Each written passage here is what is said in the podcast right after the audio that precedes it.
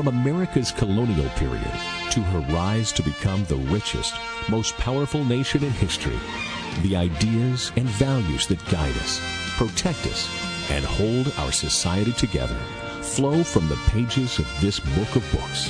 We hold these truths to be self evident that all men are created equal. Our founding documents affirm and build on the scriptural concepts of God given, not state granted rights, and of liberty under law.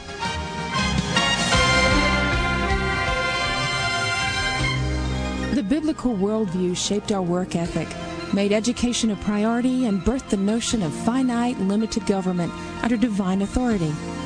One nation, under God, indivisible, with liberty and justice for all.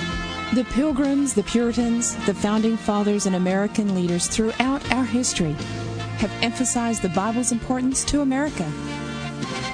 The first and almost the only book worthy of universal attention is the Bible.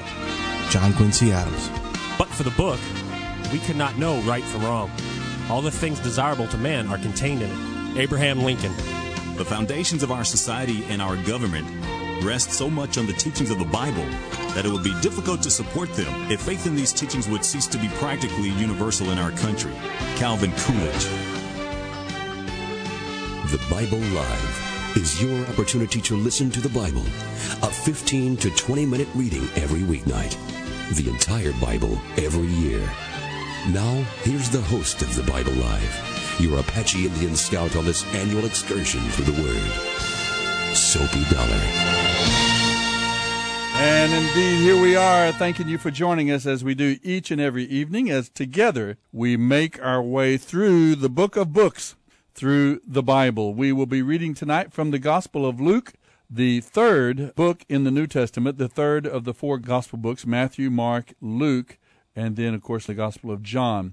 We'll be picking up in chapter 6 in the Gospel of Luke. We have read through the time of John the Baptist, not only his birth as the forerunner of Jesus the Messiah, but the beginnings of his ministry, and then how he turns that powerful ministry that he had with thousands and thousands of people, vast crowds following and listening. John the Baptist points them to Jesus the Messiah faithfully, then backs out of the way. He says, He must increase, I must decrease. What a tremendous example he was of godly ministry, not advancing himself, his name, his finances. He pointed faithfully, continually to Jesus the Messiah to the very end. Yes, he had some second thoughts about it, wondering again, are you really the Messiah are we to look for another? But Jesus answered his questions and pointed him to the scriptures, to the prophecies, the predictions about the Messiah, and says, Now look, John, you believe the word, you see what the word of God says about me, and you can see what's happening you know you've done the right thing. I was talking last night about this life, this moment that the Messiah, the Son of God, stepped into time and space. And I've been emphasizing that this is not just a religious event. This is not a matter of superstition like Santa Claus or the Easter Bunny or anything at all like that. This is reality. This is true. Jesus was, in fact, the Christ, the Messiah. He came to complete and fulfill all of the laws of Moses, all of the predictions and the prophecies of this Savior, and he transformed his world. Jesus lived in a real world just as we do today, a world oppressed by evil, sickness and corruption, immorality and perversions of every kind were rampant across the Roman Empire and even within Israel, corruption from top to bottom. But within just three decades, just one generation, the message of redemption that he brought, it's not a new message, it's the message of the Old Testament. He completed that redemptive plan, and that message transformed in just a few decades the entire world of his time. It can happen again. Let's go right now to Proverbs chapter 4 for our wisdom and worship segment tonight here on the Bible Live. Proverbs 4, verses 1 through 9. My children, listen to me. Listen to your father's instruction. Pay attention and grow wise, for I am giving you good guidance. Don't turn away from my teaching, for I too was once my father's son, tenderly loved by my mother as an only child. My father told me, Take my words to heart. Follow my instructions, and you will live. Learn to be wise and develop good judgment. Don't forget or turn away from my words. Don't turn your back on wisdom, for she will protect you. Love her, and she will guard you. Getting wisdom is the most important thing you can do. And whatever else you do, get good judgment. If you prize wisdom, she will exalt you. Embrace her, and she will honor you. She will place a lovely wreath on your head. She will present you with a beautiful crown. End of reading Proverbs 4 1 through 9. You're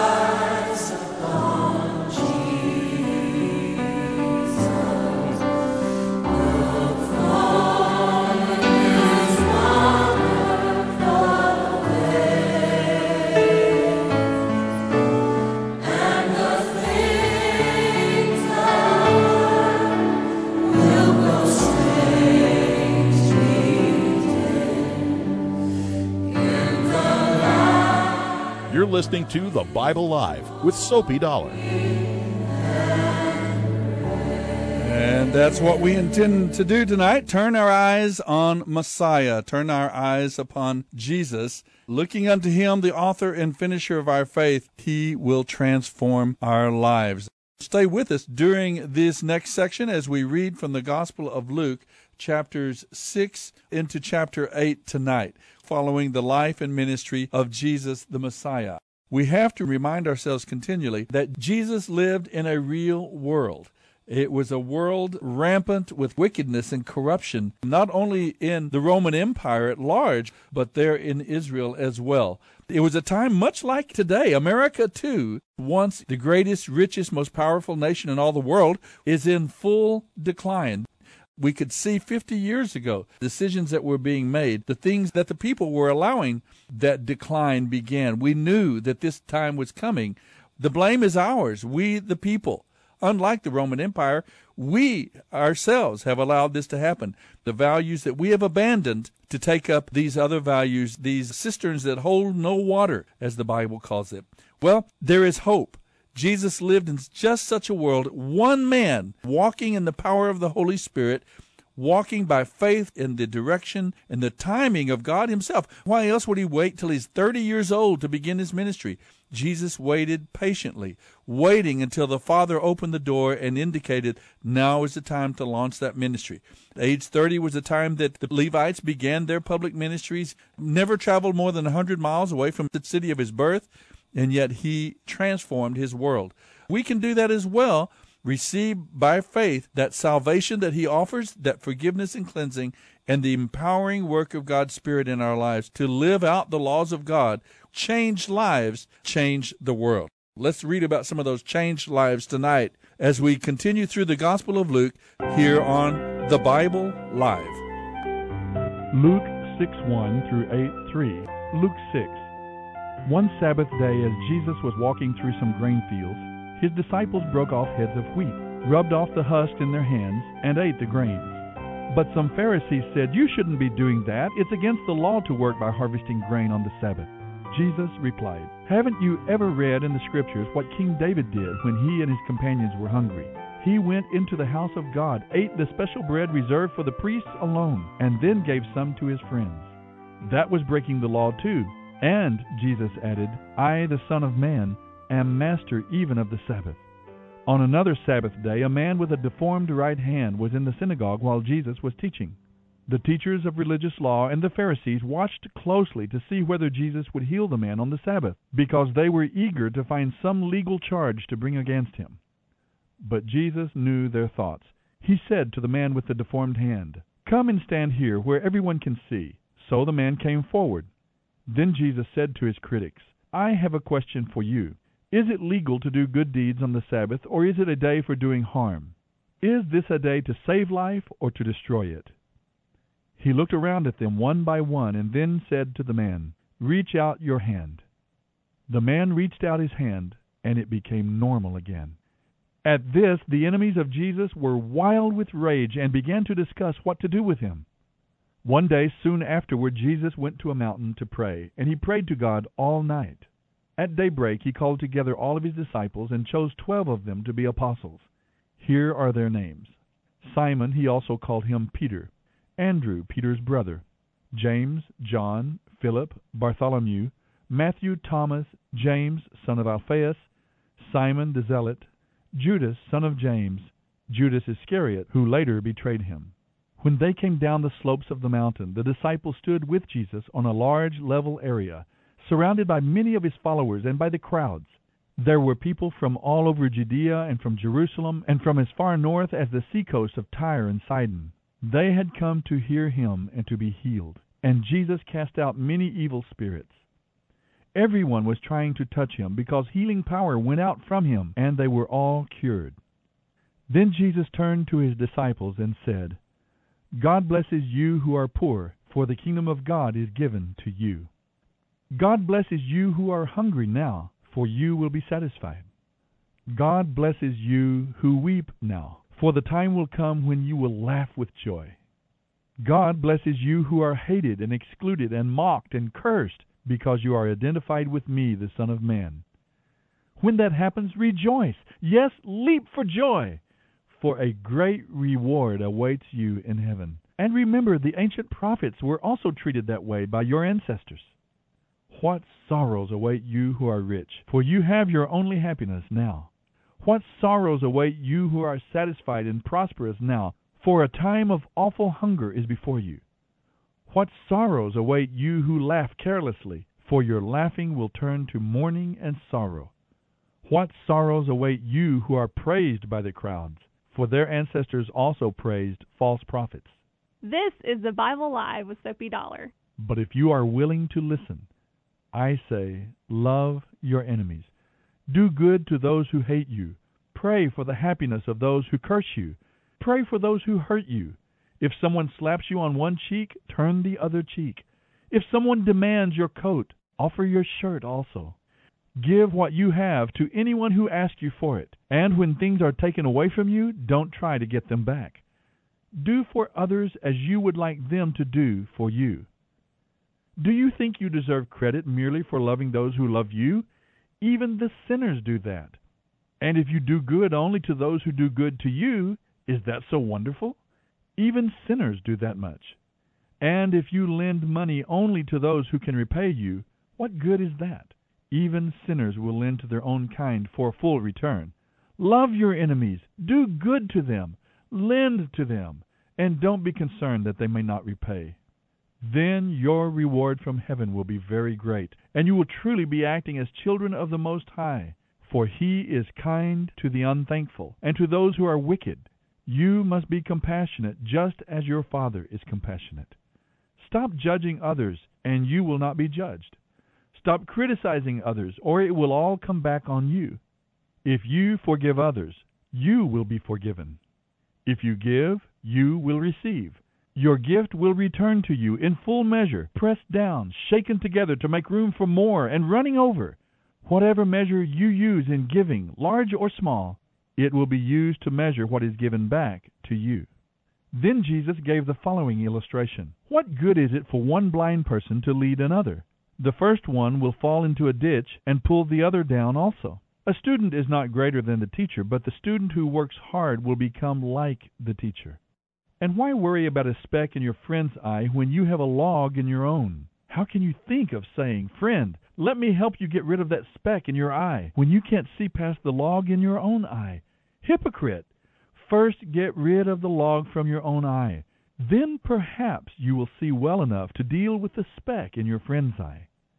A good tree can't produce bad fruit, and a bad tree can't produce good fruit. A tree is identified by the kind of fruit it produces. Figs never grow on thorn bushes, or grapes on bramble bushes. A good person produces good deeds from a good heart, and an evil person produces evil deeds from an evil heart. Whatever is in your heart determines what you say. So why do you call me Lord when you don't obey me? I will show you what it's like when someone comes to me, listens to my teaching, and then obeys me. It is like a person who builds a house on a strong foundation laid upon the underlying rock. When the floodwaters rise and break against the house, it stands firm because it is well built. But anyone who listens and doesn't obey is like a person who builds a house without a foundation. When the floods sweep down against that house, it will crumble into a heap of ruins. This is the Bible Live with Soapy Dollar. Luke 7. When Jesus had finished saying all this, he went back to Capernaum. Now the highly valued slave of a Roman officer was sick and near death. When the officer heard about Jesus, he sent some respected Jewish leaders to ask him to come and heal his slave. So they earnestly begged Jesus to come with them and help the man. If anyone deserves your help, it is he, they said, for he loves the Jews and even built a synagogue for us. So Jesus went with them. But just before they arrived at the house, the officer sent some friends to say, Lord, don't trouble yourself by coming to my home, for I am not worthy of such an honor. I am not even worthy to come and meet you. Just say the word from where you are, and my servant will be healed. I know because I am under the authority of my superior officers, and I have authority over my soldiers. I only need to say, Go, and they go, or Come, and they come. And if I say to my slaves, Do this or that, they do it. When Jesus heard this, he was amazed. Turning to the crowd, he said, I tell you, I haven't seen faith like this in all the land of Israel. And when the officer's friends returned to his house, they found the slave completely healed. Soon afterward, Jesus went with his disciples to the village of Nain, with a great crowd following him. A funeral procession was coming out as he approached the village gate. The boy who had died was the only son of a widow, and many mourners from the village were with her. When the Lord saw her, his heart overflowed with compassion. Don't cry, he said. Then he walked over to the coffin and touched it, and the bearers stopped. Young man, he said, get up. Then the dead boy sat up and began to talk to those around him. And Jesus gave him back to his mother. Great fear swept the crowd, and they praised God, saying, A mighty prophet has risen among us, and we have seen the hand of God at work today. The report of what Jesus had done that day spread all over Judea and even out across its borders. The disciples of John the Baptist told John about everything Jesus was doing. So John called for two of his disciples, and he sent them to the Lord to ask him, Are you the Messiah we've been expecting, or should we keep looking for someone else? John's two disciples found Jesus and said to him, John the Baptist sent us to ask, Are you the Messiah we've been expecting, or should we keep looking for someone else? At that very time he cured many people of their various diseases, and he cast out evil spirits and restored sight to the blind. Then he told John's disciples, Go back to John and tell him what you have seen and heard. The blind see, the lame walk, the lepers are cured, the deaf hear, the dead are raised to life, and the good news is being preached to the poor. And tell him, God blesses those who are not offended by me. After they left, Jesus talked to the crowd about John. Who is this man in the wilderness that you went out to see? Did you find him weak as a reed, moved by every breath of wind? Or were you expecting to see a man dressed in expensive clothes? No, people who wear beautiful clothes and live in luxury are found in palaces, not in the wilderness. Were you looking for a prophet? Yes, and he is more than a prophet. John is the man to whom the Scriptures refer when they say, Look, I am sending my messenger before you, and he will prepare your way before you. I tell you, of all who have ever lived, none is greater than John. Yet even the most insignificant person in the kingdom of God is greater than he is. This is the Bible Live with Soapy Dollar. When they heard this, all the people, including the unjust tax collectors, agreed that God's plan was right, for they had been baptized by John. But the Pharisees and experts in religious law had rejected God's plan for them, for they had refused John's baptism. How shall I describe this generation? Jesus asked. With what will I compare them? They are like a group of children playing a game in the public square. They complain to their friends. We played wedding songs and you weren't happy, so we played funeral songs, but you weren't sad. For John the Baptist didn't drink wine, and he often fasted, and you say, He's demon possessed. And I, the Son of Man, feast and drink, and you say, He's a glutton and a drunkard, and a friend of the worst sort of sinners. But wisdom is shown to be right by the lives of those who follow it.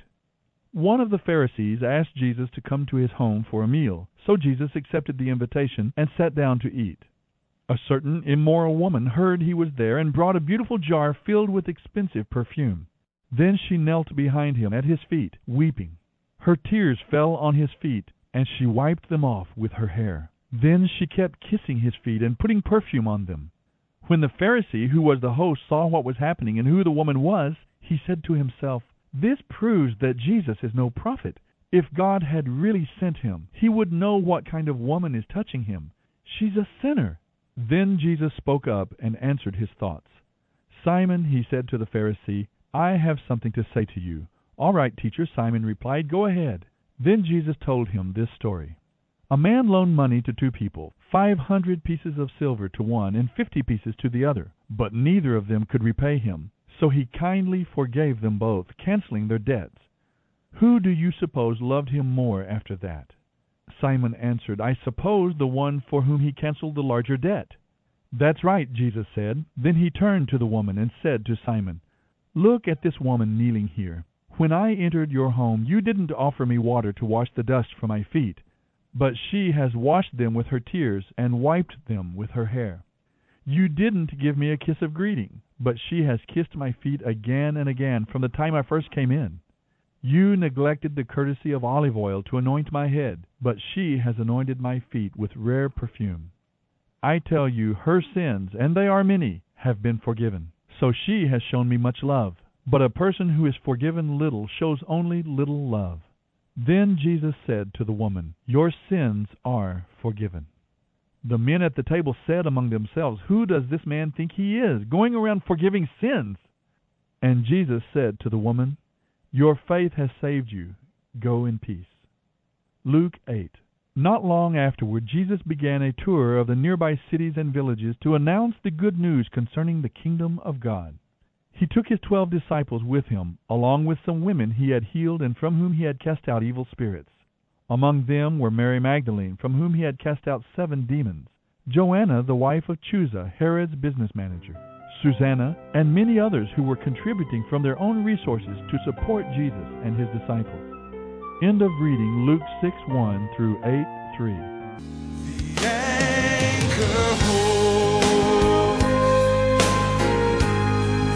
The ship is You're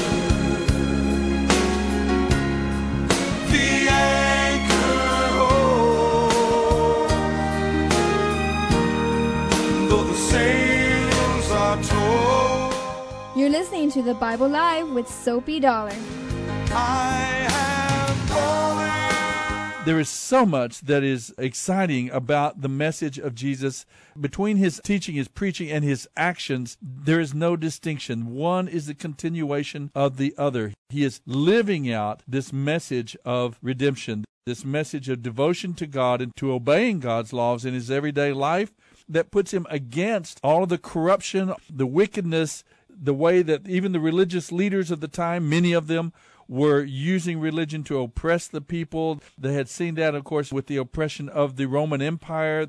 All of this around them and over them, Jesus is walking right through the midst of it, being courageous, an astounding, amazing individual. In chapter 6, Jesus and the disciples picking wheat taking heads of grain, rubbing the husk off of the grain, and then eating the grain. This would be considered by the legalistic religious leaders as threshing grain, working on the Sabbath. Why are you breaking the law by harvesting grain? All common sense is gone. He answers with scripture. You remember what David did. The Sabbath is made for man, not man for the Sabbath. And then he adds this the Son of Man is Lord even over the Sabbath. Jesus clearly, constantly during his ministry, was pointing to himself and declaring himself to be the Messiah, to be the Son of God. He made a point of teaching to the Pharisees as well that the Messiah was and must needs have been, because of Scripture, the Son of God. He chose these titles from the Old Testament that highlighted who he was. Jesus openly and directly claimed to be the Messiah, the Son of God. There were his direct claims to be God in the Messiah. Then there were his indirect claims where he claimed a prerogative or initiative or an authority that only God had. And we see that right here. The Son of Man is Lord even over the Sabbath. He claimed to be the Lord of the Sabbath, the one who can rightly interpret the laws of God. Back in our reading the other night, in chapter 5, we saw him healing that paralyzed man. They opened a hole in the top of the roof and they lowered the sick man, the paralyzed man, on a mat down into Jesus' presence. Before Jesus said, Stand up and walk, he said, Your sins are forgiven. Oh, that touched off a huge controversy. Jesus knew the thinking of the Pharisees, and he said, Is it easier to say your sins are forgiven or stand up and walk? And of course, it's easier to say your sins are forgiven because nobody can tell if the sins are forgiven or not. But he said, I will prove to you that I, the Son of Man, have the authority on earth to forgive sins. And he said to the man, stand up, take up your mat, and walk, go home. You have the direct claims of Jesus to be the Messiah, to be the Son of God. Then you have these indirect claims where he takes upon himself, he assumes a prerogative, an initiative, a power, and authority that only God has to forgive sins, to be the Lord of the Sabbath, and so on. And then finally, we'll see the dramatized claims every time he raises one from the dead, every time he tells the, the sea and the wind to quiet and be still. Uh, he is dramatizing the fact that he is indeed the Lord of life and death, the Lord of lords. I wanted to point you back to the book of Isaiah, chapter 35, where Isaiah prophetically is talking about the Messiah. When he comes, Isaiah says, he will open the eyes of the blind, he will unplug the ears of the deaf, the lame will leap like a deer, and those who cannot speak will sing for joy. In Luke chapter 7, when John the Baptist questions, Jesus points him to passages like Isaiah 19, Isaiah 35, like I just read, and he said, This is what the Messiah is supposed to look like, and this is what is happening. The lame are walking, the blind are seeing the ministry of Jesus, the Messiah, is so ironic in a way and sometimes almost uh, almost humorous. Here is this Roman centurion, this Roman military officer, who's supposedly the great enemy of Israel and God's people, embracing the ministry of Jesus the Messiah. In my mind, I kind of have often wondered I wonder if that might have been Cornelius that we read about in the book of Acts later on. Perhaps totally a different person, but contrast him with the Jews and the Israelites of Nazareth, where Jesus was amazed at their unbelief. And here he is, a Gentile, and he says, I have not seen such faith in all of Israel. Maybe you would place your faith in Christ Bible today. Live with Soapy Dollar. Soapy reads from the New Living Translation by Tyndale House Publishers. The Bible Live is dedicated to helping promote spiritual revival across America, and your financial support is needed. Please mail your tax deductible gift to the Bible Live, Post Office Box 18888. That's the Bible Live, P.O. Box 18888, San Antonio, Texas 78218. You may also make credit card donations at the ministry website, thebiblelive.com.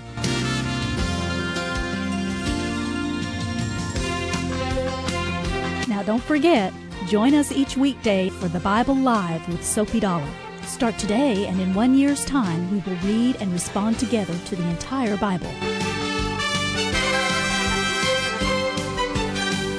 Let the most important word you hear each day be God's Word.